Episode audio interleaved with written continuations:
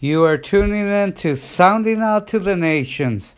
This is Evangelist Ronnie Casillas. It's good to be back home in the States. Um, I've been traveling, as you might know, uh, for the last twenty-four, twenty-five days, including my time recuperating from jet lag. Um, I'm telling you, as I get older, it seems like my jet lag's time is longer and longer and longer. It used to be one or two days coming back from the Philippines. Um, this time was not so bad. I did four days and I'm back on in the saddle again. Uh, but the last time I flew back from the Philippines, it was two weeks long that I was sleeping during the the day and awake all night long. Um, I thank God that He brought me back safely. I thank God for the fruit. I went to the Philippines, to Manila, and I uh, ministered in four conferences. Uh, each of them were four days, five five days each. And um, I ministered all five days. And I just thank God for the fruit that was seen and the souls that were saved and people were quickened. And Uh, one of my motivations for ministry is to identify, activate, and release the callings and purposes of God in the church in order to impact the world. And I saw that in action. And uh, there was one service.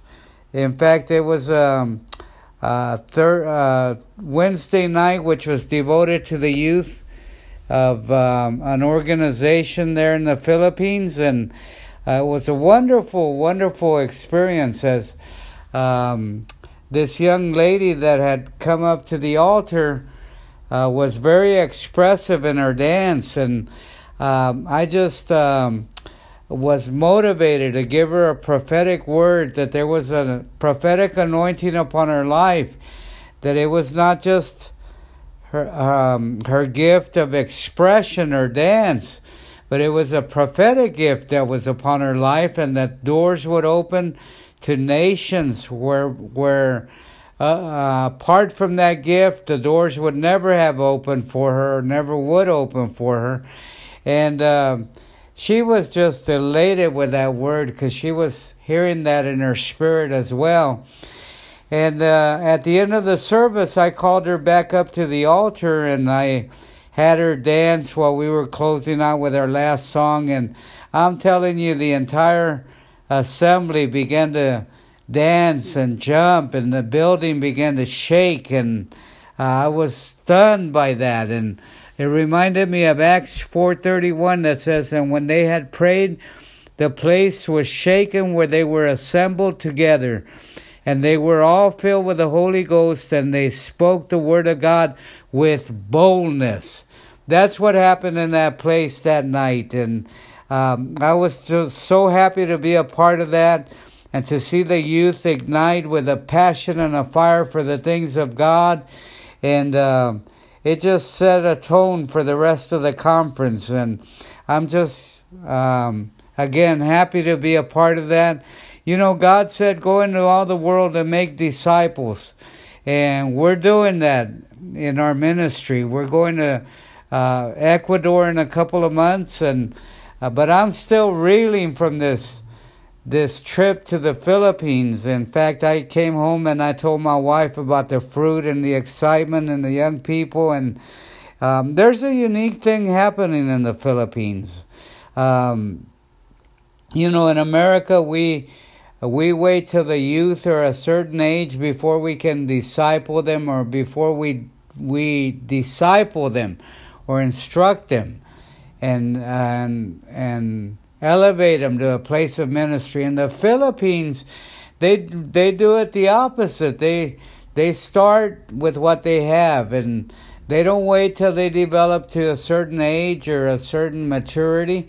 They start early with these young people, and they start, in fact, um, elementary school age kids are ministering the Word of God, ministering in dance and drama, and and even um, preaching the Word of God, believe it or not.